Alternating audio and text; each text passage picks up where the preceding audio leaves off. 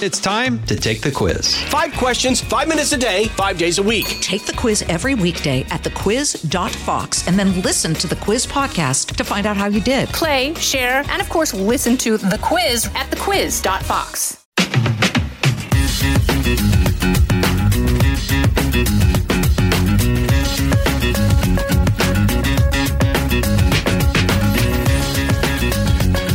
Well, welcome to the Jason in the House podcast. I'm Jason Chaffetz, and uh, we're going to talk a little bit about the news. We're going to highlight the stupid because, well, you know what? There's always somebody doing something stupid somewhere. And then we're going to call up and talk to uh, one of my favorites around here in the Fox world that you may or may not know, Jimmy Failla and he's got a Fox News radio show. Um, he's been a stand up comic just a really highly entertaining guy. I cannot tell you where the direction of that discussion is going to go, but I tell you what, he's had a, a series of life uh, events uh, that I think you're going to want to hear about, and he's just an all around funny, funny guy. Grew up in New York, and you're going to want to hear about his uh, his his version of life and things that he went through. And uh, I just really look forward to, to giving him a call. So stay with us on that. But um, I got to tell you, there is, and this this almost qualifies for doing something stupid somewhere. But uh, I a few thoughts on the news. Afghanistan is going to continue to be an ongoing problem, not only because we have Americans behind enemy lines and that they can't get out, and that at some point we're going to hear more about these horrific stories, harrowing experiences, and probably people that are going to not be able to survive along the way. And I don't know if there's going to be video or audio or just firsthand accounts. I, I worry that there are going to be an untold number of stories that we're just not going to hear. The State Department has not been clear with us as to how many people, because if you start to come up with the count, then you obviously know who and who is not there. Um, I saw this story that was on uh, National Public Radio that uh, said that the Taliban is going to forbid women from playing sports. Now, obviously, they're not going to allow them to participate in the government. Um, I thought it was laughable at best, sad at worst is just have our United States State Department uh, express and feign exasperation that the idea that uh, the Taliban government apparatus is not going to have any women in it. I mean, what did they think was going to be? The Taliban has never been a champion or even an even acknowledged the role of women in society. It, it, it's highlighted by the idea that uh, they're going to forbid women from playing in sports. There was a translation done by SBS, and it said, This is from the deputy head of the Taliban's Cultural Commission. Okay, so they have a cultural commission there. And it said, quote, I don't think women will be allowed to play cricket because it's not necessary that women should play cricket according to the head of the Taliban's Cultural Commission. Now, that's their approach to human rights. That's their approach to balance. That's their approach to how they're going to treat women. Of course, they're not going to have anybody in the cabinet. What who did the the Taliban put into their cabinet? They put the interior minister. And by the way, the interior minister is different than how we do it here in the United States. You know, the Department of Interior, the Secretary of Interior in the United States is dealing with like public lands, Indian affairs, things like that. A host of other, you know, very important responsibilities, but uh, an Interior Department there in a place like Afghanistan or others, Libya and whatnot, the interior, that's their essentially law enforcement. They're the ones that protect their homeland. They're the ones that enforce the rules and the laws. They don't have a Department of Justice. They have the Interior Department. And uh, who is running that? Somebody who's on the terrorist um, bounty list from the United States of America. I believe the number is $10 million that uh, the United States government has put up that if you are able to bring this person to justice, uh, you'll be paid uh, uh, $10 million. That's how bad this guy is. But That's now who's in place and running uh, Afghanistan. And to think that the Taliban is anything other than a terrorist organization, nefarious group of people who will have no regard for human rights, uh, it's just kind of disgusting as we, um, you know, uh, last uh, Saturday passed uh, by the 20th anniversary of 9 11. The other thing I want to talk about on the news, a little bit of foreshadowing here.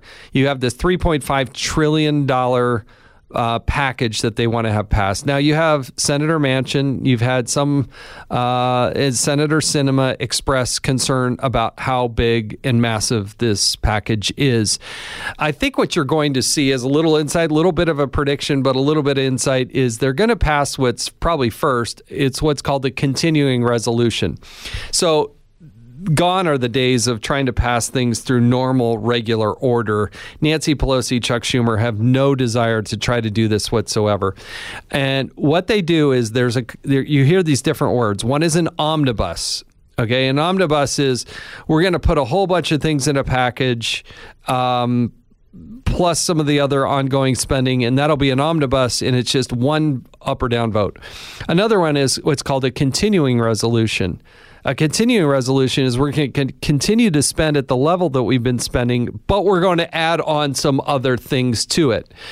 Um, that is probably what the United States Senate is going to pursue. This is going to be somewhere between 30 and 42 billion dollars. And here I guarantee you, you know, I wrote a book that was called They Never Let a Crisis Go to Waste: The Truth About Disaster Liberalism. It's right out of the Democrats playbook. The playbook goes like this. Let's take all those things you would never vote against, put them in a package and then put something really bad in there that you're just going to have to pass. So if you start looking at the debt ceiling and what's called SALT, the state and local taxes. State and local taxes right now was capped by the Republicans at $10,000. That is, if your tax bill for state taxes was whatever the number was, you could pay that in, in state taxes and then deduct that from your federal tax bill. So it it basically for these high tax states like New York, California, New Jersey, what happened was they wouldn't mind that taxes were so high because then they just didn't have to pay the federal tax. Well, Republicans came in and capped that at $10,000. So if you earned and had to pay taxes in excess of $10,000, well, guess what? Uh, in doing so, you couldn't deduct that from their federal taxes. So it got became much more painful, particularly for those that are making a lot of income, for the rich. So despite all the rhetoric that's coming out of the Democrats that says, "Oh, we need to have them pay their fair share," the Democrats are going to go exactly against that, paying their fair share and doing things for rich people by getting rid of that tax cap and basically giving the rich people a break. That is, they will pay less taxes on high income. It does nothing for your average person who's maybe making $60,000 a year. That does raising the, the salt level or getting rid of that for state and local taxes does nothing for that person. It's only going to help people who are making six figure incomes and above and beyond. Anyway, I think they're going to take the debt ceiling, which is a discussion that they don't ever want to have in Democrats' world, and they're going to take the salt issue and they're going to couple it with money for the flooding, money for the fires, money for things that nobody wants to vote against. They'll couple this together in an omnibus and say, here's this 40, 30 to 42 billion dollars. It's just a continuing resolution. It just allows government to operate for a few more weeks but that's how they'll pass and dismiss this. Now, Democrats are going to have to do go it alone, but then whenever you go back to a Democrat during the campaign season and say you voted to raise the debt ceiling yet again, you voted to give a tax break to the rich, they say no, we had no choice. We had no choice. We had to do it. It was money for the floods. It was money for the, and they'll be able to ha- pivot and have an excuse. It's something that is going to happen by Chuck Schumer and Nancy Pelosi. So listen to what they're saying. It's going to be exactly the opposite. It's a tax benefit to the richest Americans. It is not something that actually hap- helps the average American. Oh, but it was flooding money. They could have dealt with that separately. Anyway, I think that's what's going to be happening. Ay, ay, ay, ay, ay. But that's where they're going with this. All right. Time to bring on the stupid because you know what? Somebody's always doing something stupid somewhere. All right, I saw this story because I was actually on uh, the Gutfeld show, um, and we talked about this critical issue. So I'm bringing it up again. If you saw me on Gutfeld, um, it's the story of the Grimace. Now, can you picture um, what's going on uh, with it, McDonald's? And you look at those characters that they had at McDonald's. This one, like, nobody eats more McDonald's than I do, so I know this pretty well. But you think of all those McDonald's characters. Well, finally, somebody at McDonald's took an official position and said, "Well, we're going to explain to you what the grimace is." Now, it, originally it was an evil. It was called the Evil Grimace back in like 1971. Then it transitioned and just became the Grimace. Some call them Mick Grimace, but is called the Grimace. Now they've come out and said, you know, when people are looking at this purple thing and saying, you know, what is the grimace? And they said, well, it's actually a taste bud. That is the but it, that is so stupid. That is not the right answer to what this question is. But they're saying that to be just you know perfectly politically correct, this thing is a taste bud. I come on, folks. McDonald's. That's just a stupid answer. He started off as the evil grimace, and that is not true. He's the grimace, and uh, he's not actually a taste bud, but they think it is. So that's my take on something stupid this week.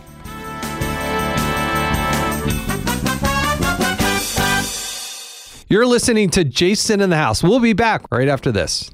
Kudlow on Fox Business is now on the go for podcast fans. Get key interviews with the biggest business newsmakers of the day. The Kudlow podcast will be available on the go after the show every weekday at foxbusinesspodcasts.com or wherever you download your favorite podcasts.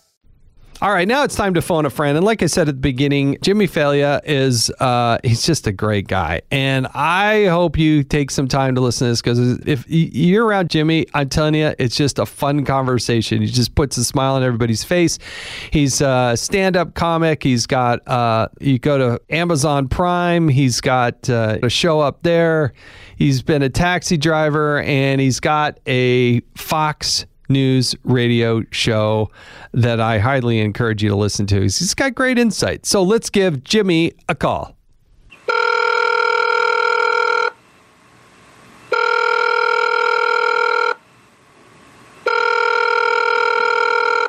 Hello. Is Jimmy there? Oh, wow. This is Jimmy Failla right here. This- I'm glad you pronounced your last name because nobody else can. Yeah, nobody can. Don't feel bad about this, Jason Chaffetz. I have heard my name mispronounced, and I mean this. It was once mispronounced at a family reunion in Average, Pennsylvania. I'm like, wait, we don't, we can't pronounce our name. Like at that point, I was like, all right, everybody else gets a free pass. This is embarrassing now. Well, I thought Chaffetz was bad, but you know, at least I. But do, do you want to know what happens in this day and age? Because it's Failla, F A I L L A. Everybody sees the double L, and they want to be like, you know, everybody's like so culturally sensitive. Yeah. That they think the L is like Faya, you know, Faya. I get a lot of that. And it used to happen in my cab too. And it was so funny because when I was a cab driver in New York City, like people thought of, you know, like a, a white cab driver as kind of an endangered species. There weren't a lot of us left. But they wouldn't say that. They would say, oh, it's uh, so good to see a Native American New Yorker driving a taxi.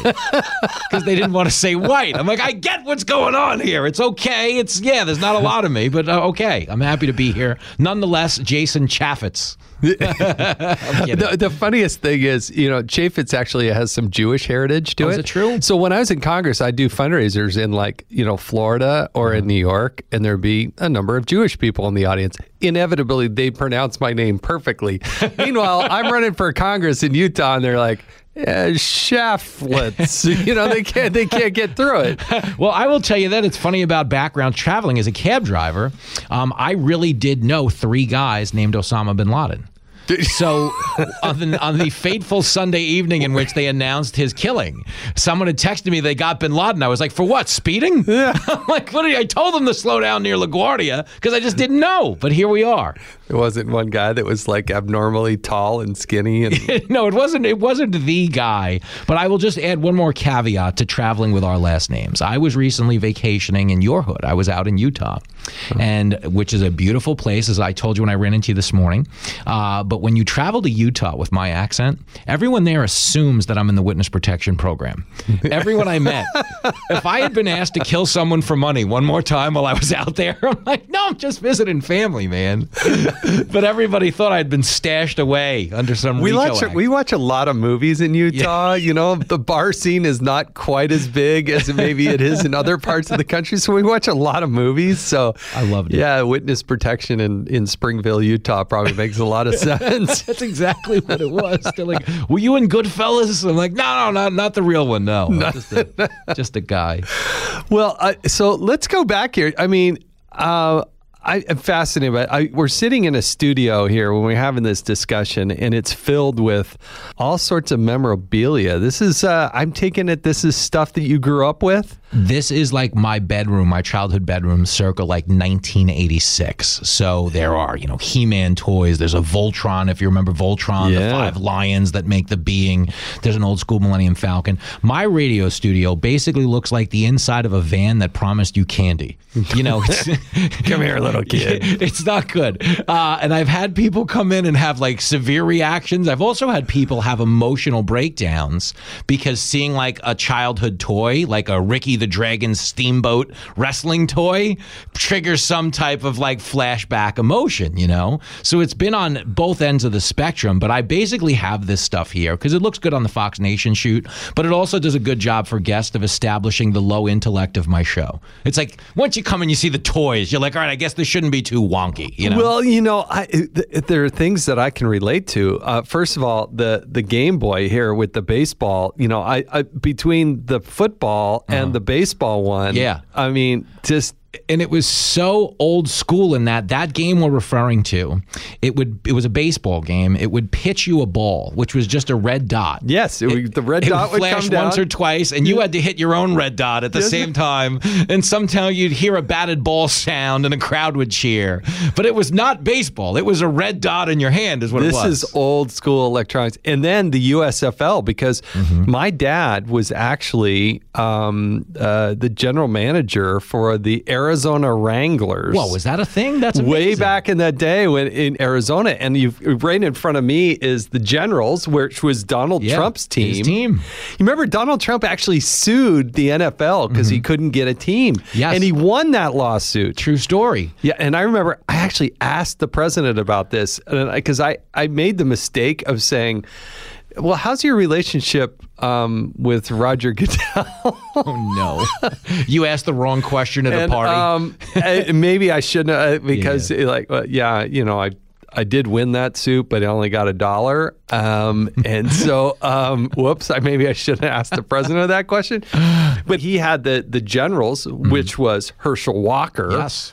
Herschel Walker. And so uh, in the visiting room of the Arizona Wranglers, I worked in the visitors room. I was just a teenager, skinny teenager. And here is Herschel Walker. In fact, I've got it. I got Herschel Walker's autograph. Now he's running for the United States Senate. Donald Trump's been the president of the United States. it all started in the USFL. It Who all knew? started in the USFL. So I, you have two USFL helmets in here. Listen, I, I- you know this this show in a lot of ways is really just a cry for help. It's like the my childhood intellect hasn't evolved. There's clearly some type of a gambling overtone. If you notice, I have a game ball here from a 15 strikeout performance I threw in 1987. That you know, there's a lot of weird stuff going on. But I'm trying, you know, again, I'm trying to give everybody who interacts with the show. There's only one thing that scares me. What is it? It, it's the framed Pee Wee Herman photo. Uh, listen, I consider Pee Wee's Big Adventure. Okay, I'm not going to speak. You got to be. You got to separate the art from the artist. I, I love the movie Pee Wee's Big Adventure. Not that I wouldn't sit at a theater with Paul Reubens, if you get what I'm getting at. Yeah, yeah. I wouldn't go to the movies with him, but I would watch him in the movies. I loved Pee Wee's Big Adventure. It's such a great American road story, and uh, I have that up because that's evil, angry Pee Wee. He's like moments away from beating up Francis, who has stolen his bicycle. Yes. In an epic fight scene. Deservedly so, yes. The Buxtons are not thieves, Pee Wee. That's what the father says. And then he offers them the chewing gum, the trick chewing gum that, like, you know, inks out their mouths or whatever. But I consider Angry Pee Wee kind of the spirit animal for what we do. Okay. We're tackling fierce issues, but it's very approachable in that we have like a Pee Wee sensibility. We laugh at yeah, it. well, if he's the inspiration that you need to hold. we didn't use that in the the uh, the, the uh, oversight committee to get inspiration. We had Abraham Lincoln up it's a different crowd. Like I said, your dad was running the Wranglers. My dad lost our house betting on the Wranglers. It's a different sensibility, Chaffetz. I could just see it now. Jimmy, whatever your last name is, failure. failure. Oh, you don't, yeah. Failure. Jimmy Fela. You'll get there. Fela. Uh-huh. You know, in the oversight room, one of the things you get to do is decorate the oversight room. You get to decide what paintings, what not go up. Oh, that's funny.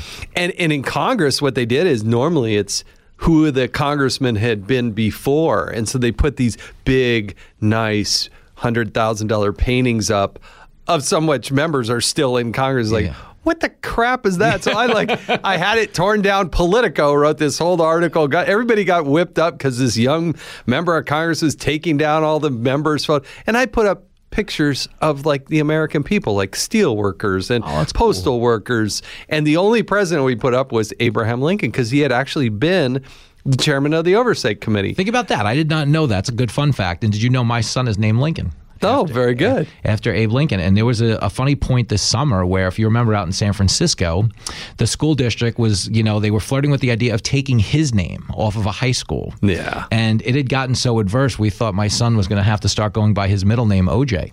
We, uh, we didn't, I kid. But no, that was a moment. And they he wouldn't is- take that down. no, but he is. He's named Lincoln. My son is named Lincoln. But I didn't know he was on the oversight committee. That's a good one. That's why you come on the Jason Chaffetz podcast. Yes. So, it, but but I can only imagine if you were the chairman. I mean, this would, would be what's up on the walls, right? Is that is that Skeletor? No, it's Nancy Pelosi. Uh, so it is an impressive, an impressive array here. Um, listen, I, I want people to understand a little bit more about your background and growing up. I mean, because I mean, it's all kind of laid up on this table here. But do you have a lot of brothers, sisters? Would did you just? um, I come from a pretty big law enforcement family. Like I would Yeah? probably be a cop myself if it weren't for the background check. You know, a little, little touch and go there in the twenties. Uh, no, I grew up uh, on Long Island in Levittown, which you know, as everybody knows, was the biggest post World War II settlement for American GIs returning home. They were buying Levitt houses on the GI Bill. Basically, I grew up around a lot of old men you shouldn't make a sudden move around. Yeah. Loved America. They drank a lot No of loud cheap noises. Beer. Yeah, no loud noises. A lot of cheap beer. They built a lot of above ground pools. It was great. But everyone in my family, uh, everyone, I mean, my dad, both of my brothers are cops. My uncle, every male cousin in my family is either a cop or some kind of first responder.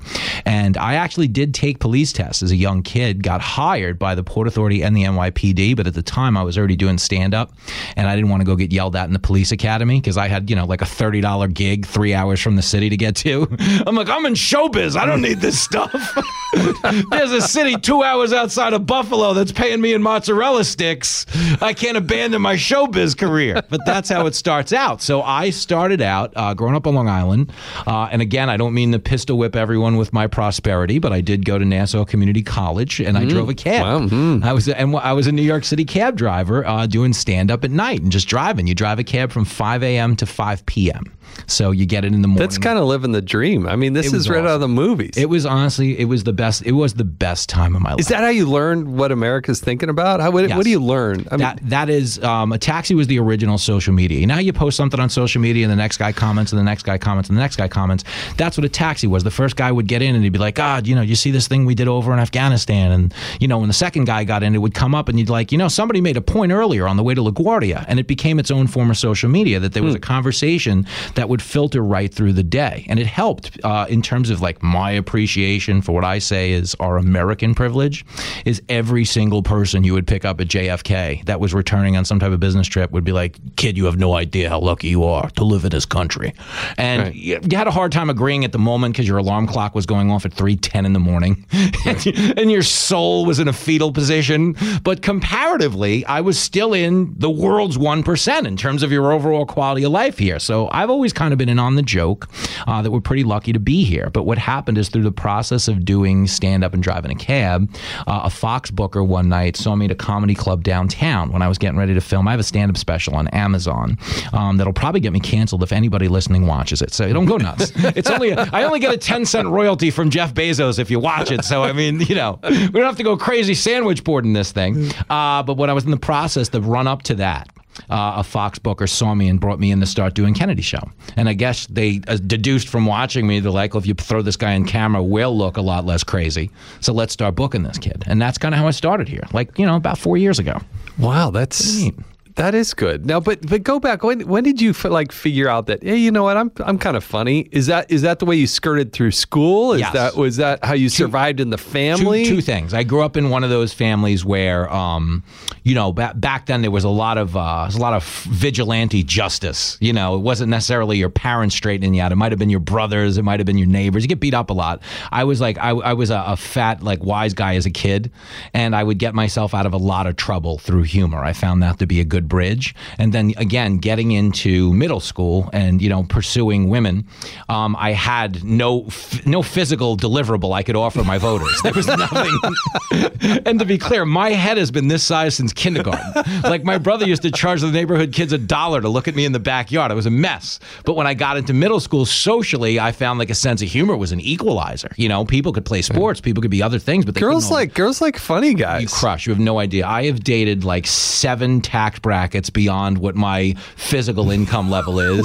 like it's embarrassing. It is a big noggin. No, I, yeah, will it's give you that. A big coconut. It's a. It's a, it's a thing. So, so um, what you call it? So I was always kind of into like telling jokes and stuff like that. And I had like a weird revelation when I was in college. I had a buddy who was a ball player, who was in the school play at New York Tech because he needed an elective, and he was in the school play. And I was sitting there watching my buddy Steve-O do some s- silly Shakespeare thing, but I did think it was kind of cool that like his family. I really mean this. His divorced mom was in the audience, and I was like, wow, it's so cool that she has someone to go on a Friday night now because she never did, Right. but now she had this thing. And my parents, we've been married 27 years. Uh, they eventually did divorce, which is fascinating because when you get divorced and like you know at an advanced age, you're basically saying to the other person, you know, I'd rather die alone than roll with Ouch. you for another 10 years. It's, it's way more insulting when you get a divorced after 30 years than it is when you get divorced after two days. You know, you hear about those celebrity marriages. But anyway, I had the same revelation. I was like, you know, if I actually started to do stand up as opposed to like telling jokes, I would actually get my mom out of the house. And I'm not kidding. That's really how it started. And then within like just months of it starting, it just it snowballed into like another thing. And I started to be like the guy who performs before the guy you've actually heard of. You know what I mean? Like they, so they would say if uh, you know in certain instances I'd be at like Gotham and Seinfeld would be on. No one paid to see Jimmy Failla, you know, but they'd see you because they were coming to see Seinfeld. So it'd be like gigs like that. That's kind of how it starts. You start out as like the they call you the either the MC or the feature. Okay, the MC is the guy who goes on. Obviously, as you know, when everybody's seated, the feature gets the cushiest spot on the gig because everyone's had their drink, the room's been quieted down. He does 15 minutes on a road the MC paved, and then he just hands off to the celebrity and they murder. You know, so the guy, um, you know, they say in boxing, it's not what your record is, it's who you fought. Uh, when you're an MC, you fought everybody. You know, you fought the bachelorette party, you fought the loud room, you fought the drunk, you fought everybody because it's your job to tame the room. So I find that that's what actually makes you a better comic. So getting into stand up, you start as an MC, and that's how it kind of turned into a career. As if you'll MC, they'll send you everywhere, everywhere. Go a little deeper on that. I mean, when you, how do you fight back on that? You know, and keep it funny and keep it moving in the right thing. I mean, in stand up for real. So Yeah. here's the thing: you, the line we use in politics a lot doesn't apply to stand up, but we say it a lot. We say read the room. They say, oh, you got to Right, read right, the room, and no comedian that's a professional performing good comedian ever reads the room. Like your job as a comic, certain professions require you to lead the room. You're absolutely in charge. Like a commercial airline pilot, he doesn't come on the speaker and say, "I, if it's okay with you, we're going to take off." you know, if everybody in section nine is cool with it, we're going to go to thirty-seven thousand feet. I know this is offensive to the thirty-six thousand foot crowd, but mm-hmm. we're going to go to 37. You actually have to just, you really have to own your space and you have to establish, you know, some currency in that. What you're supposed to do as a comic, and this is where guys get in trouble in terms of like off color material and offensive stuff, is you can never ask an audience to hate something unless they like you first. You know, and that's a mistake a lot of comics make is they open with offensive stuff. That's where they get in trouble because they haven't established that currency with the audience of like, hey, some of this is going to be bananas, but who am I? I'm just some dope who's, you know, up here pimping liquor for this club. You guys are paying $12 for a beer and I'm trying to make that experience interesting for you. There's no reason to come after me. I got much bigger problems, folks, you know? and that usually buys you enough currency to do whatever the heck you want. But a lot of comics don't necessarily know how to do that. Um, because they're just you know they're not mindful enough of what what's really hanging in the balance. But I would just say this really quick when it comes to offense in comedy, most of the people getting offended at comedy aren't actually consuming it. You know, they're not in a club where everybody has bought the drinks and hung out and they're part of that thing. They're usually consuming it on the internet where it is being, and this is a danger to comedy, it's being consumed in venues where that premise hasn't been established. Hey, everybody here is cool. We were all fine with this off color. You know what I mean? Because we're just being silly. But on the internet, we're not just being silly because we've incentivized outrage. So a lot of people, not necessarily offended, but can claim offense as a way of gaining that other kind of currency of like likes and everything else. That's interesting. Now, when you grew up, uh-huh. who who were your icons? Like, who did you listen to and think, all right, now that to me, it was like Steve Martin, Bill Cosby. I mean, these are the people that were They were so good. No, they were so fantastic. good. Uh, Bob Newhart. Uh, Bob Newhart's fantastic. He's like so super dry. He's the Yeah. great bit. Bob Newhart does a lot of sketches. So like he'll say to the audience, "All right, so here's the guy working the telephone dispatch on the day King Kong climbs the Empire State Building." Right, and it's outrageous. And he's just sitting there depicting this conversation he'd be having with his boss. The little bit of a stutter, Yeah, about, what, d- d- yeah, yeah. about what he's witnessing is a gorilla is climbing the Empire State Building. They're firing at it. It's fantastic bit. So I liked as a little kid. Um, I always liked things that were repeatably funny. And what I mean is you could watch it, laugh at it, and tell the next person why you laughed. You know, does that make sense? So like physical comedy, I didn't like because I you had to now do Dane Cook's impression of a sprinkler in order for the person to laugh, and even if you did it well, they might not laugh because it wasn't that funny. Um, so I liked Rodney D, Rodney Dangerfield, because he told a lot of good jokes. And as a little kid, though, I really liked Eddie Murphy just because I didn't. Um, I was in this weird cusp where I didn't consume Richard Pryor as a little kid. I saw Eddie Murphy first. Right. So he was the Me first too. guy I Yeah. watched who was cursing his face off and doing this. And as a little kid, that was outrageous just to be around that kind of language and that kind of vibe. So I loved Eddie Murphy. What's funny about Pryor is when I got into comedy, um, I was consuming so much Pryor, not of him, but of every other comic in the country ripping him off. Like by the time I had seen Pryor, I was like, oh wow. So like none of that guy's jokes are original. None of that guy's jokes are original. Like straight out. And I didn't know that. Pryor is probably the most single stolen from comic on earth. And he was fantastic. He was just like a few years before my time. What made you think, hey, you know what? I can go stand up on that stage and I can go do that. I mean, the first time's got to be just so intimidating, right? You're, you're insane. And uh, there's a certain amount of delusion that goes into showbiz, in that you know, you've watched so many of these stories where it just ends in shambles, you know? But your ambition to do it is kind of diluted, you know? It, it, it kind of convinces you that you know, you're the one odds defying guy, you know, that's going to make it through in one piece. A- And you might be, but you still have to get through this horrific showbiz birth canal of performing for nobody or performing in the worst circumstances known to man for like a year and a half, two years. Well, the pay's so good. I can understand why you do that. the old line is in comedy we get paid weekly, very weekly. Uh, hey, all right, ha, ta, ta. The first time I was on stage, it was at the New York Comedy Club. This is so crazy. It was an open mic, and a woman had gone on before me to actually do a monologue that she was dedicating to her late grandmother, and she punctuated it by placing a rose on the stool and crying her way off stage. And then it's tag team, so I, it's not even an MC, so I just got to run up on stage now and be like, "Yeah, uh, my Jimmy." wife, she's fat. How fat is she? Like one of those. It was horrific. And I remember, I'm not even kidding. Like I died a thousand deaths. Like it was. Just, you talk about bombing. Like Hamas called the club afterwards. They're like, that was us. That was our bomb. And uh, but I remember running out onto the street like, yo, I'm in showbiz now because you're crazy because you have to be to get into it. So it's not as scary as it sounds. And I would tell you to this day, like uh, anybody who gets into stand up, it's it's usually harder to be off stage about to go on than it is to be on because once you're on, it's live ammo. You're too busy figuring out how to execute to actually feel any of the nerves. Like I, I never feel nervous for a show.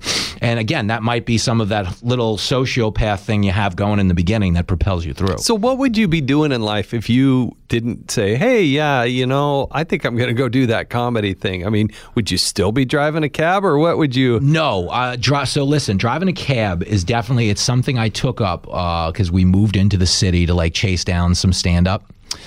Uh, Jenny Failla. I was actually like sort of making a living. I mean, again, a comedy living as a, as a comedian, doing colleges and stuff like that. But Jenny Failla was pregnant with our only kid, Lincoln Failla, um, and I started basically driving a cab to supplement that income. But if I hadn't got into comedy, period, I would be doing some type of like wonderful sales gig where I just make a lot of money and just be left alone. You know, because I believe those people have the best the best lives. You know, those guys that have like selling what lizards to pet stores, or what would you be? care. I'd have fentanyl. I'm Steel kidding. to- Anything doesn't matter. Uh, kind of I'm kidding. Anything uh, because those. Are the, I, I really do harbor a suspicion that the guy who has like. Eight million bucks that none of us have heard of is probably the happiest guy because he's just he's barbecuing and doing gosh knows what. You know, we're all crazy because we just So fly what? into this what bug light. So now you, you got this gig on Fox. You got your radio show. You got you got all these affiliates all over the country. So why is that a good fit for for you? Well, this is what's weird about it is that I'm I'm delivering distilling radio from the viewpoint of a consumer. This is the one superpower I have. I say this on the air, as I've spent so much more time in a car listening to this, the way my listeners have, as opposed to being the guy on this side of the mic giving it to them. That I've kind of figured out, and I do mean this. You know, we talk about algorithms. There is an algorithm to talk radio in the sense that what they really want is they want entertainment. Obviously, they want to be informed, but they do want to feel like they're they're a part of a community, but b um, I guess the best way I could explain it to you is um, they don't want to just be sold negativity. You know, because it's Yeah. exhausting. Yeah. And it's so one note. And what people, I think, failed to realize in the early, you know, infancy of social media is that around four or five years ago, maybe, maybe you say six, and that I was still driving a cab, everyone in the country was now in the entertainment business. You know, with Facebook, everyone's running their own one man news network now. Hey, it's my dog's birthday. Film at 11. We'll have a video of him with a hat on. Here's a quiche I cooked. Check it out. What do you think? You know, we, you know, it's, it's funny, but that's so, so when you're on the air now, like you have such an obligation to be entertaining to these people because they themselves now fancy themselves entertainers. So if you sit there and just yell and scream all day, I, I think to most people it's so one dimensional they don't engage it. And that's why I think the show grows so well is it's not that I know what I'm doing. It's that I, I probably don't. You know, I'm just one of them. I know when I was sitting in a cab for three hours a day, I really appreciated something fun. You know, I really appreciated something that was self aware. You know, so if there was a moment where it was worth calling out your own political party for and you didn't do it as a host, it kind of cheapened your next attack on the other side. Right, So I try right. to do a self aware show because it looks a little bit more credible. You're listening to Jason in the House. We'll be back with more of my conversation with Jimmy Failla right after this. Where do you think the country is these days? I mean, it, it's fascinating to me s- to to look at the country and see how we've changed. You know, 9 9/11, which was just last week, was an inflection point. You know, a lot of these younger generations, they weren't even born Yeah, it's crazy. or they were infants uh, when it happened. And to me, 20 years ago, it's like a, a blink of the eye. It's amazing. Like, how did that go by so fast? But there's a lot of people in this country that feel so disaffected. They mm-hmm. feel so separated that country feels like it's just two different ball teams. Yeah, that's a really good point. You know, they but they always say like, "Oh, we feel like we're on the verge of the civil war." I don't think that's true because we're the laziest country on the planet. Like, unless someone made an app, we're not fighting a civil war. You know, There's an app for that. it's probably out there already. I think Call of Duty is the Civil War or Fortnite, whatever they're playing on Fortnite is Xbox. probably- that's, yeah. that's a civil war. If we're being honest, is what it is. Uh, but we're definitely there. I think it would help. It would really help, and I don't know if anyone would commit to it. But I always say on the show, we need like a national like moratorium on social media. I think if people walked away from it for like two weeks, they would realize how crazy they sound because social media, you know, it's incentivized conflict, so it's catering to emotions and the worst kind. And anytime you you've ever been in a fight with, you know, maybe a wife or some- somebody in a relationship with, you always know in the when you're operating from a place of anger, you're usually denied the self awareness to know you're saying stupid or crazy things. You know, social media is you're jumping into a pit with 20 million other people operating from a place of anger, and no one knows how crazy they sound. But I always feel like Twitter is a fight club for people who don't want to get punched. That's all it is. It's the same thing. You go there knowing there's a fight. And I always feel like whenever I log on to Twitter, I'm showing up to a party where everyone's been drinking for four hours. And I'm like, I'm never going to catch up with this mood. What am I even doing here? So here's a promo for my show, and I'll get out of here now, you know? But I think where we are as a country is we would really get perspective back if we just got outside of our phone. And I'm scared because I don't know if we will, but that would be my A1 remedy. That's why I always say the top of the show. I always say, like, oh, you could be a Republican, you could be a Democrat, just don't be a beep. And we beep it out, you know? Right. But I think that's the truth. I think if you looked at this American moment as you described it as, you know, two Americas and all of that, we don't need more of one or the other. We just need less of that thing, that provocative, crush the other side mentality. And my fear when we reference 9 11, you know, as we, you know, just sailed by the anniversary last week, it was really fast, is I always wonder if we could demonstrate that same sense of resiliency and team ball. You know, because Well, that's yeah. See, I think that I, what are the things that are going to unite us? You know, it, it, what I worry about is politics has just injected itself into everything. Everything. I think people want to go to a ball game, they want to go to a, you know, a- and not have to think about politics or watch a movie or do something and not have politics injected into it. Totally true. I mean, when you think about sports and how that was such a rallying point for us post 9 11 with the George Bush first pitch, in this day and age, whoever that president is, probably getting booed by half the stadium. And it's hard, it's horrible to think. And you think of when Bush threw out that pitch in New York, New York, which does lean overwhelmingly Democrat, and we had just come out of a pretty contested election with him and, and Al Yeah. Gore, um, but we still recognized what this moment was for all of us. And that's the thing I feel like social media has gotten us away from is it has created those two Americas, that incentivized conflict America of Well- characterize the other side in the worst light possible. And, and here I am injecting politics into it all. But I think this is one of Joe Biden Kamala Harris's biggest problems is that when they took out Donald Trump on Twitter mm-hmm. and Facebook, and when they got rid of him, guess what? Yep. They didn't have the nemesis on the other side to be able to point to and say, "There's the bad guy. It's his a- fault." They would pay anything to get to Jack Dorsey to get him back. I'm pretty sure that 3.5 trillion dollar spending bill includes like a half a billion for Jack Dorsey to get him back on because they do. They need the distraction. It's really funny, but I feel like we're watching. There was a guy who had this silly comic strip he had on the internet. It was called Garfield minus Garfield, and he had taken the cat Garfield out of the comic strip. So now it was just Odie the dog and the owner John, and it was a really boring show without Garfield. And what the Biden administration realizes they is they took Garfield out of the comic strip, and Odie and John aren't that interesting. But even worse is they're really bad at what they're doing, Right. and they're being subjected to a lot more scrutiny than they would. Like if Trump was out there heckling them right now, everything they're botching could just be discredited as like, oh, it's just Trump. But they don't have just Trump, and they got a real problem on their hands. And it's going to be interesting to see how it plays out because.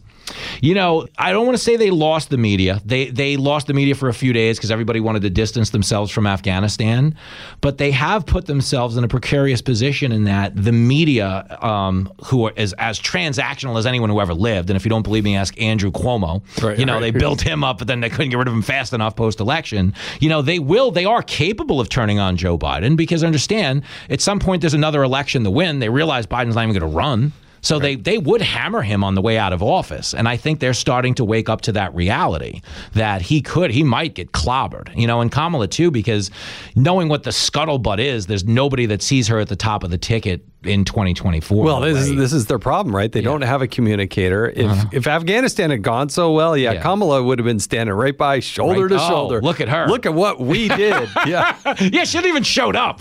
I mean, she's actually polling behind the Taliban right now. She's like two points behind the Taliban. It's margin of error, so it's not over yet, but it's it's within the hunt.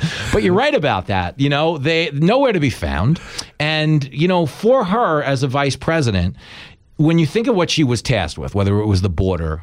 You know, whether it was the Voting Rights Act, you know, HR1, it does seem like on some level that they have it out for her Like, do you not get that feeling like that Biden and her? It's it's not It- a. I think it took her about 60 days to figure it out. Like, this, this, Remember that time in the debate when you said I was a racist who supported segregating busing, and you said you believed my accuser? Well, anyway, I, I I don't know why that came up, but I have an assignment for you.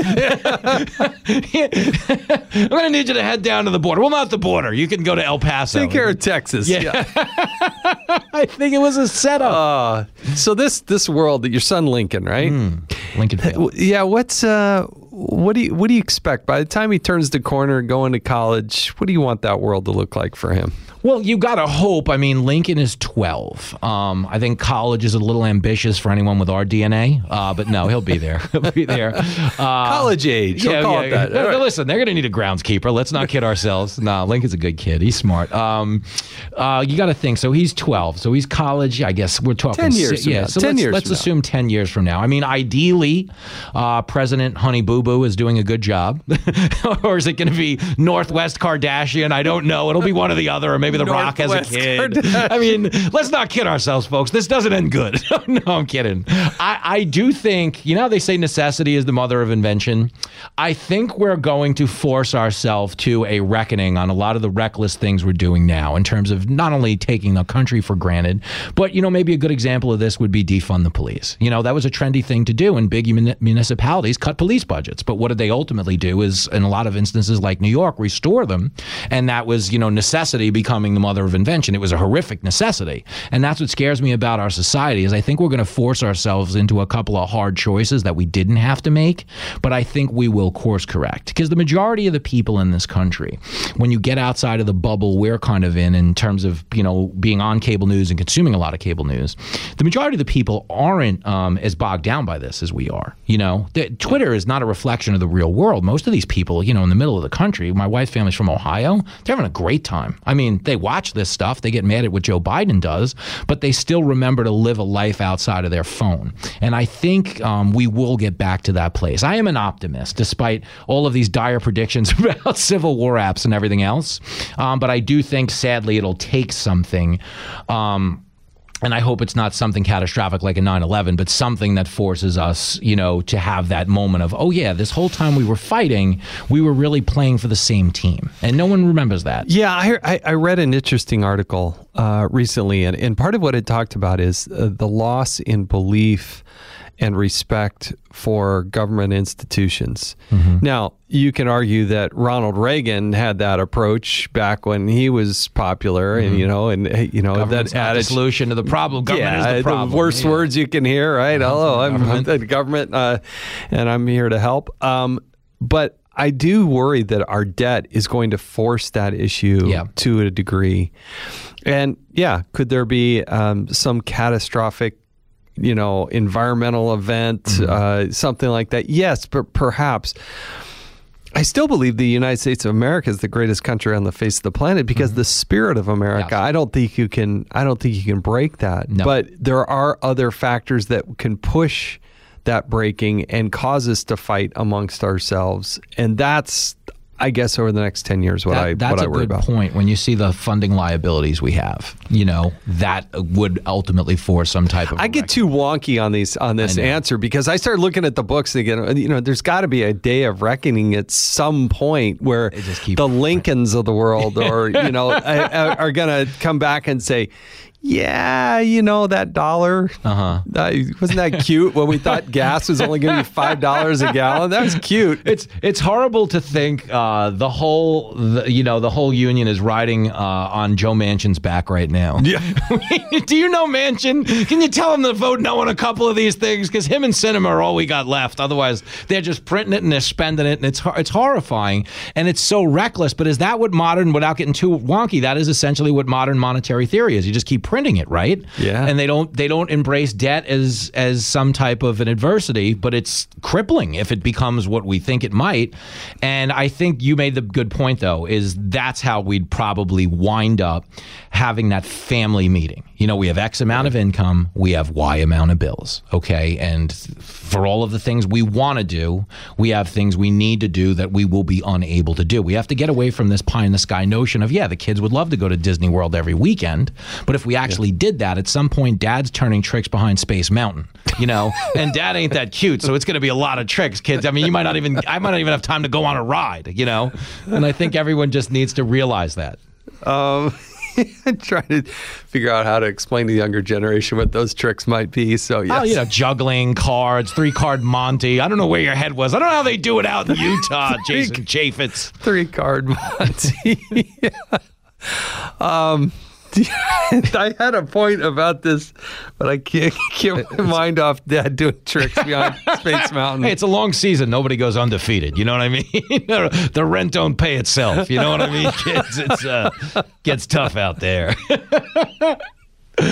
but it's all right. So yeah, that is the one way to get yourself out of debt. No, well, you know, New York, you- you'd be surprised what I'd pick up in a taxi all those days. There's a lot going on out there in these streets. What's the worst part of being a taxi driver? Uh, I mean, probably people say the traffic, but here's the trade off because you're in traffic all day. You get paid to If- be in traffic, Yeah, I was going to say, if you're smart, you're just kind of resign to your fate. In the beginning, You're gonna be in the car anyway. yeah, exactly. You're like everyone who gets in is late for work, but you're not late for work. You you don't realize that the first like two weeks. You're like, oh my god, we got to get there. Oh my god, late. I woke up late, and you're just as stressed as they are. But then you Right. ultimately, re- you're not, I'm never going to see this guy again. And it's not my fault. His alarm didn't go off, or you know, especially like the guy you don't feel bad for is when he gets in and he has glitter on his shirt. He's clearly out some kind of debauched party from the night before. I'm like, can you take off the eyes wide shut mask if you at least want me to garner some sympathy for you? Uh, but in the beginning, it's it's it's probably the traffic. I would think ultimately, um, it, if you have an ambition beyond it. It's that the there there is like a fatigue issue for your brain in that you are driving 12 hours a day on a short day and uh, there's not much left of you by the time you get on stage. So I'm blaming the first two years of my stand-up act on cab driving. that's what that's my disclaimer. Fair enough. Fair enough. fine. You do it uh, researching all the material, but yeah, then you got to execute the material and have that energy Man, level. And you got Yeah. nothing left in your brain. But I mean, aside from that, people are cooler than you think. And in this day and age, still, it's so rare for anyone to talk to a stranger and get out of a phone that they do appreciate like a chatty Right, cab driver. right. Assuming you're cool, you know? Yeah, yeah. Um, so that part was like fun. You talk to everybody known, and I do mean everybody. Like I've met people on other planets, a hundred percent. That I, I love that the, the whole premise of Men in Black was really quite good. You know, all those strange people that you meet, they're really aliens. They really are. Every aliens. one of them, dude. I guarantee. That was a great premise for a movie. Oh, it's so spot All right, I got to ask you some questions. Let's go, man. And I don't care how many cab fares you've collected along the way, how many tips. You're not ready for these questions. Are you ready? Let's go, Chaffetz. You don't scare me. All right. First concert you attended. Wow, I don't. Again, this is going to be very masculine, but it was the Cranberries. it was the Cranberries at the Beacon Theater. They had a big song called "Zombie" and "Linger," and a girl I liked at the time. I remember the, cranberries. Aren't the cranberries? Isn't that the start? Did they do the Friends uh, theme? That's not them. I know who you're thinking of. But the Cranberries sang, you know, Do You Have to Let It Linger and a couple other jams. They were Irish band. They had a big from Cork and I got that. I got Yeah. that. I got my own answer. All right. What was your high school mascot? the Blue Dragons. Blue Dragons. You didn't have any Blue Dragons. Can I tell you something really quick? I was such a horrific heckler in terms of my ability to destroy people's lives. Yes. That our team, which won four state championships, uh, our coach, In what sport? In baseball. They were Yeah. phenomenal. The late great Doug Robbins, uh, he used to take me out of my class in seventh period and actually give me info on the kids we'd be heckling that day. and this is another time in America. New York's a little tougher than other. world. The- than he would lose his job now. He'd probably be in prison. I used to get scouting reports. You got scouting Yeah, reports on who to heckle. Brian D is the catcher for Garden City. He applied to Princeton and he didn't get in. I'm like, oh, that's great. You know, so now I'm behind the stands drinking a Slurpee full of gin. Ah, you know, maybe you would have caught that. You would have got into Princeton. And it's like blowing the guy's mind. But yeah, Did he, in, did he's paying attention? at the parade game in 1996, Memorial Day game, Dennis Schneidler threw a no hitter, and I got the game ball in front of the team. The kid who threw the no hitter did not get it. Coach Robbins gave it to me. It's like epic ragging. You could actually change the outcome of a game back then, but it was militant heckling. It was bad. I'm not proud of it, but uh, But at the same time, I, at the same time, I am. Yeah, Coach loved it. Yeah, those state titles don't lie. You know what I mean? All right, that is a classic New York story. I've never heard that. Well, who was your first celebrity crush? Ooh, that's a good one. Hold on a second now. I'm, and I'm going to give it some real thought because I really want to think about this.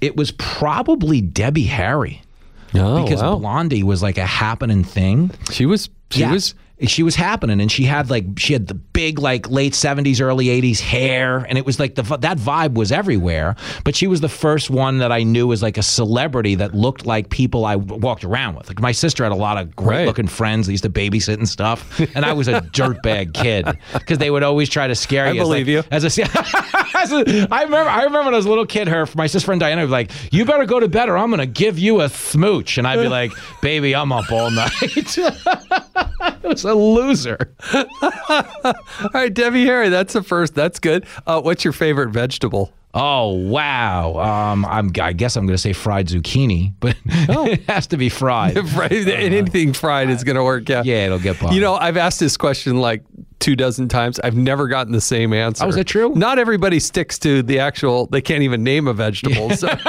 but that's good. Uh, so, if you had a chance to sit down and interview and maybe go to dinner, break some bread with Bigfoot, what would you be asking him? Wow, Bigfoot! Like how how did you how did you pull off the hiding? I think is what I would ask, right? You know, I just read Chris Wallace's book about finding Bin Laden. Like he pulled it off for eight years, which we're all amazed by, or eleven Right. years. Bigfoot has pulled it off, assuming this is our guy Yeah, Daryl. since Yeah. the since the since the beginning of and time. I don't know. Is there more than one? I mean, that's what I want to know. Is there a Mrs. Bigfoot? That'd be a good. That'd be funny if Bigfoot surfaced. It'd be like three days before he got canceled for some problematic tweets. We'd be like, you know, he actually had a burner account in the woods and said some things about the election we didn't like. Let me add this caveat. I, I think that would be my question to Bigfoot. It would actually be, why did you bother coming out? Because why would you want to be a part of this? The woods sound great right now, do they not? Like if you could be Ted Kaczynski minus the mail habit, you know, if you're the guy that was like minus the expensive FedEx bill, you could just be a guy in the woods minding his own business. I might sign up for that. Why did you come out? All right. Um, so y- you have been on television. You get recognized, but if you, if people recognize you, but they don't recognize you as yourself, what other celebrity do they? Oh, you know what? You look just like. You know what's funny? When I was younger, and I had, and I mean this, when I first got into stand up, I had so embarrassing. I had platinum blonde hair, and people thought I was Lance Bass from NSYNC. I'm not even kidding. now uh, I get- Lance Bass. Yeah. I'm going to call you that. When That's I see you in the hallway at Fox, I'm going to say, "Hey, Lance." Lance Bass. it's easier than pronouncing I- falafel or falafel. Falafel. Jimmy Failla's here. Uh, It's Lance. and now, yeah, later in life, I look like the behind the music version of the lead singer of Smash Mouth. like he just life took a bad turn. That is such a great show. Behind the, Yeah. I love that show. Smash Mouth. All right, that's good. Um, do you have a pet growing up? What was your all right, favorite listen, pet? I had an indoor outdoor cat named Frisky who lived to be 24. Wow, Indoor that's a long time for a Four, cat. four kids in my family, and she was indoor outdoor. She watched a lot of wiffle ball, a lot of touch football, but 24. It's probably a state What do you account? What, what what do you chalk that up? I mean, good Um, I mean, good eating. What just good New York living? What maybe some good genes. Yeah, uh, the Frisky the she eat cat. a mouse once a She, she, week? she was a yeah she was that's probably what it was she was a big she was doing an Atkins she was eating a lot of birds she's eating a lot a lot of birds a lot of mice she of- led she put up big numbers if you had Frisky on your fantasy team she was getting you like five seagulls a weekend I mean you were crushing people didn't matter who they started uh, most embarrassing moment in your life. whoa I mean obviously the easy would be this podcast, but I can't. No, I've, I've, we've acquitted ourselves well. I'm just giving us some tough love. Uh, I think uh, I want to be fair about this. This is a good story. When I was a, a junior in high school, um, there was a girl, Andrea Cullen, who was an aerobics instructor at Lucille Roberts, just a knockout fox. She was in my biology lab, and I wanted to ask her to the prom. This what what what what ensues next is a billion percent true. So the next day, I was going to my gym. My brother worked at it was called a Jack LaLanne. Oh yeah. Okay, Jack LaLanne, Yeah. old workout guy. Yeah. Next to Jack LaLanne, it was like in a strip mall. There was a Nana's Little Diner. There was like a nail salon. There was like a tanning salon. It was a strip mall. As I'm walking into Jack LaLanne, who should come walking around the corner? But the girl I had planned on asking to the prom. Just the spectacular confluence of events. There's Andrea Cullen. She's got her yoga mat. She's on her way down like five stores down to go to Lucille Roberts. So I run into her. We have some kind of nervous, dumb exchange, but there's nothing uh, along the lines of anything. It's just nervous and dumb. But as she keeps walking and I'm about to go into the gym, I pause so I can check out her butt. Guilty. That happened. Okay. She's about 50 feet away when she looks over her shoulder, sees it happening. Okay. Just like a smile keeps going.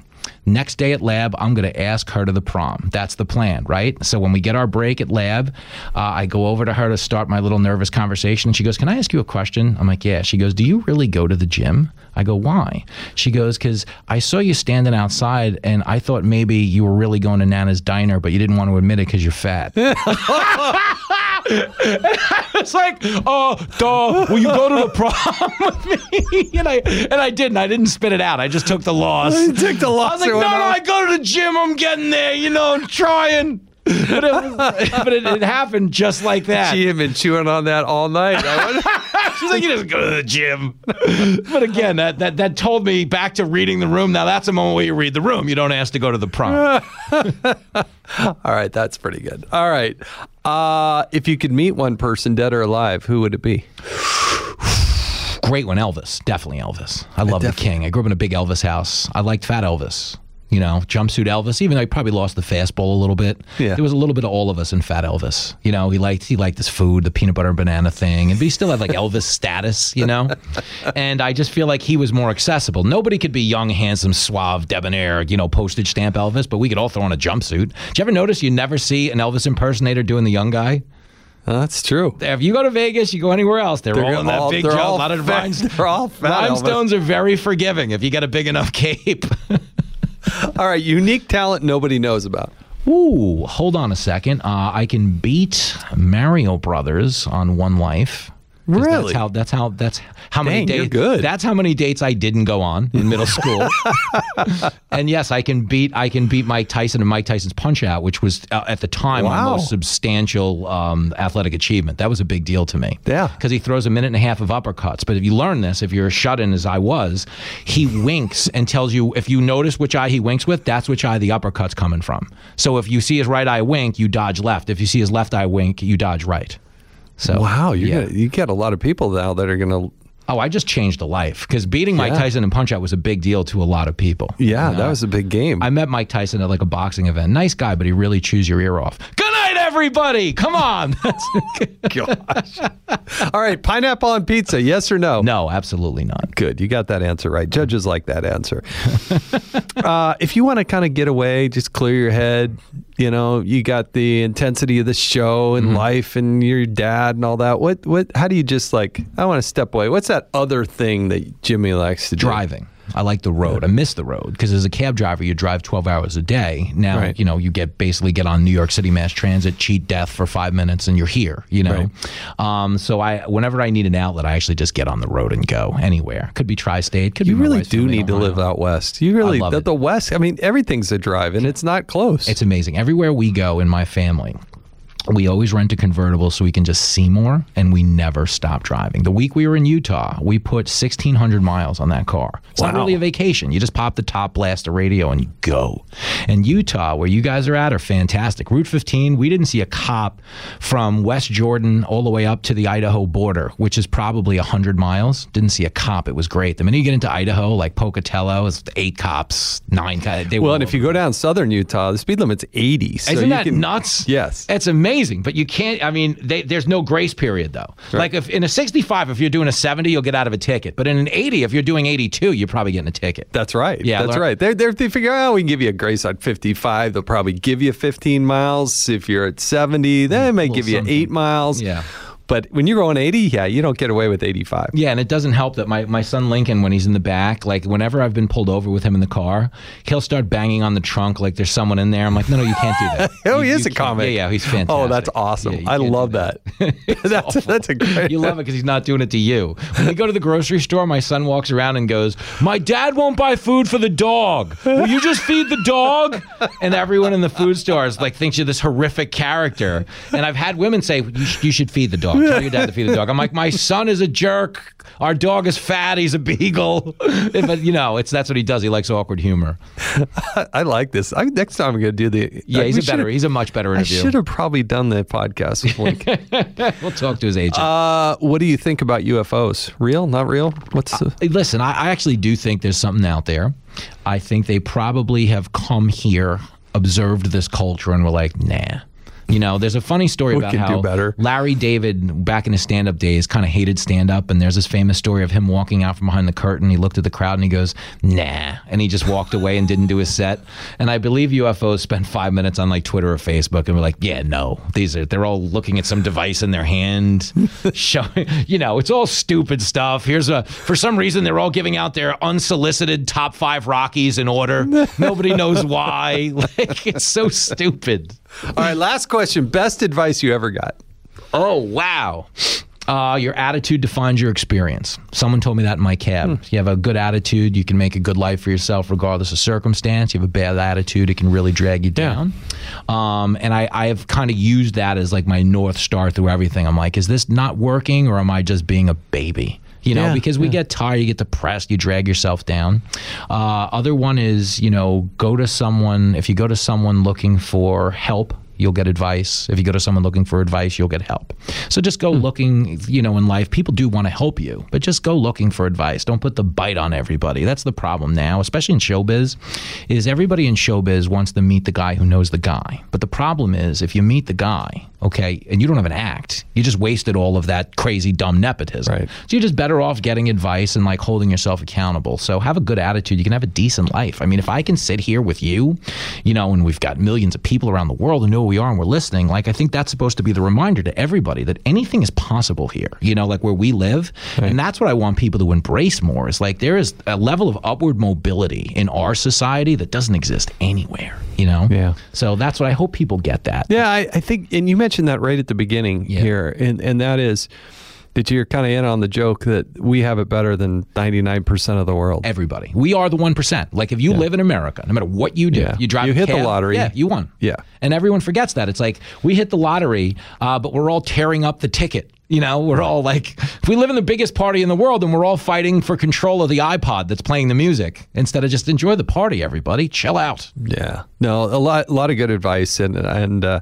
a lot of good insight, a lot of good fun that you bring to a lot of people, and I, and it's got to be real satisfying that way. So, you know, sometimes I think you sit in a studio and you don't feel it, but then when you go out across America and, and you get to talk to people and see and hear their stories and recognize that Yeah. yeah, we all have hardships, we all have places we don't want to go and hard things that happen, but we also are part of the greatest country that's ever been on the planet. So Thank you. Uh, we should end this before I sing Lee Greenwood because I'll do it, Chaffetz.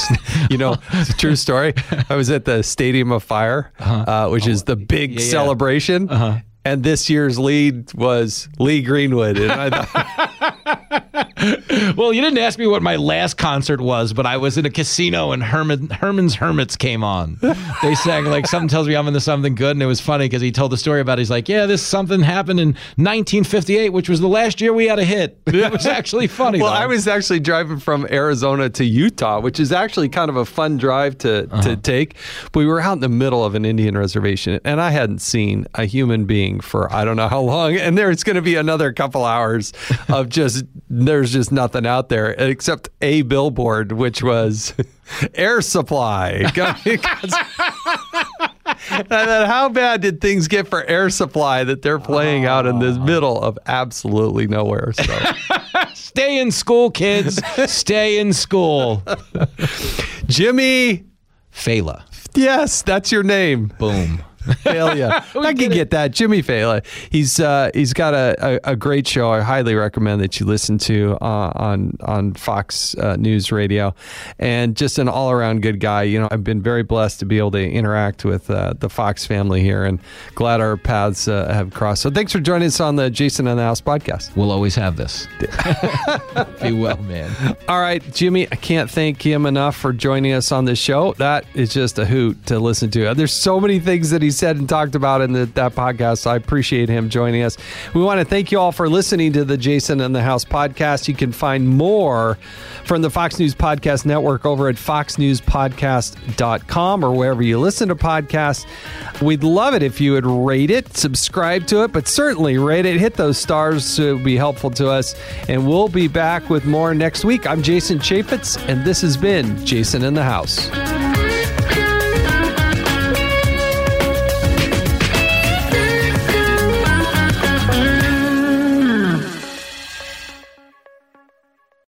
Chair and join me, Rachel Campos Duffy. And me, former U.S. Congressman Sean Duffy, as we share our perspective on the discussions happening at kitchen tables across America. Download from the kitchen table the Duffys at foxnewspodcasts.com or wherever you download podcasts.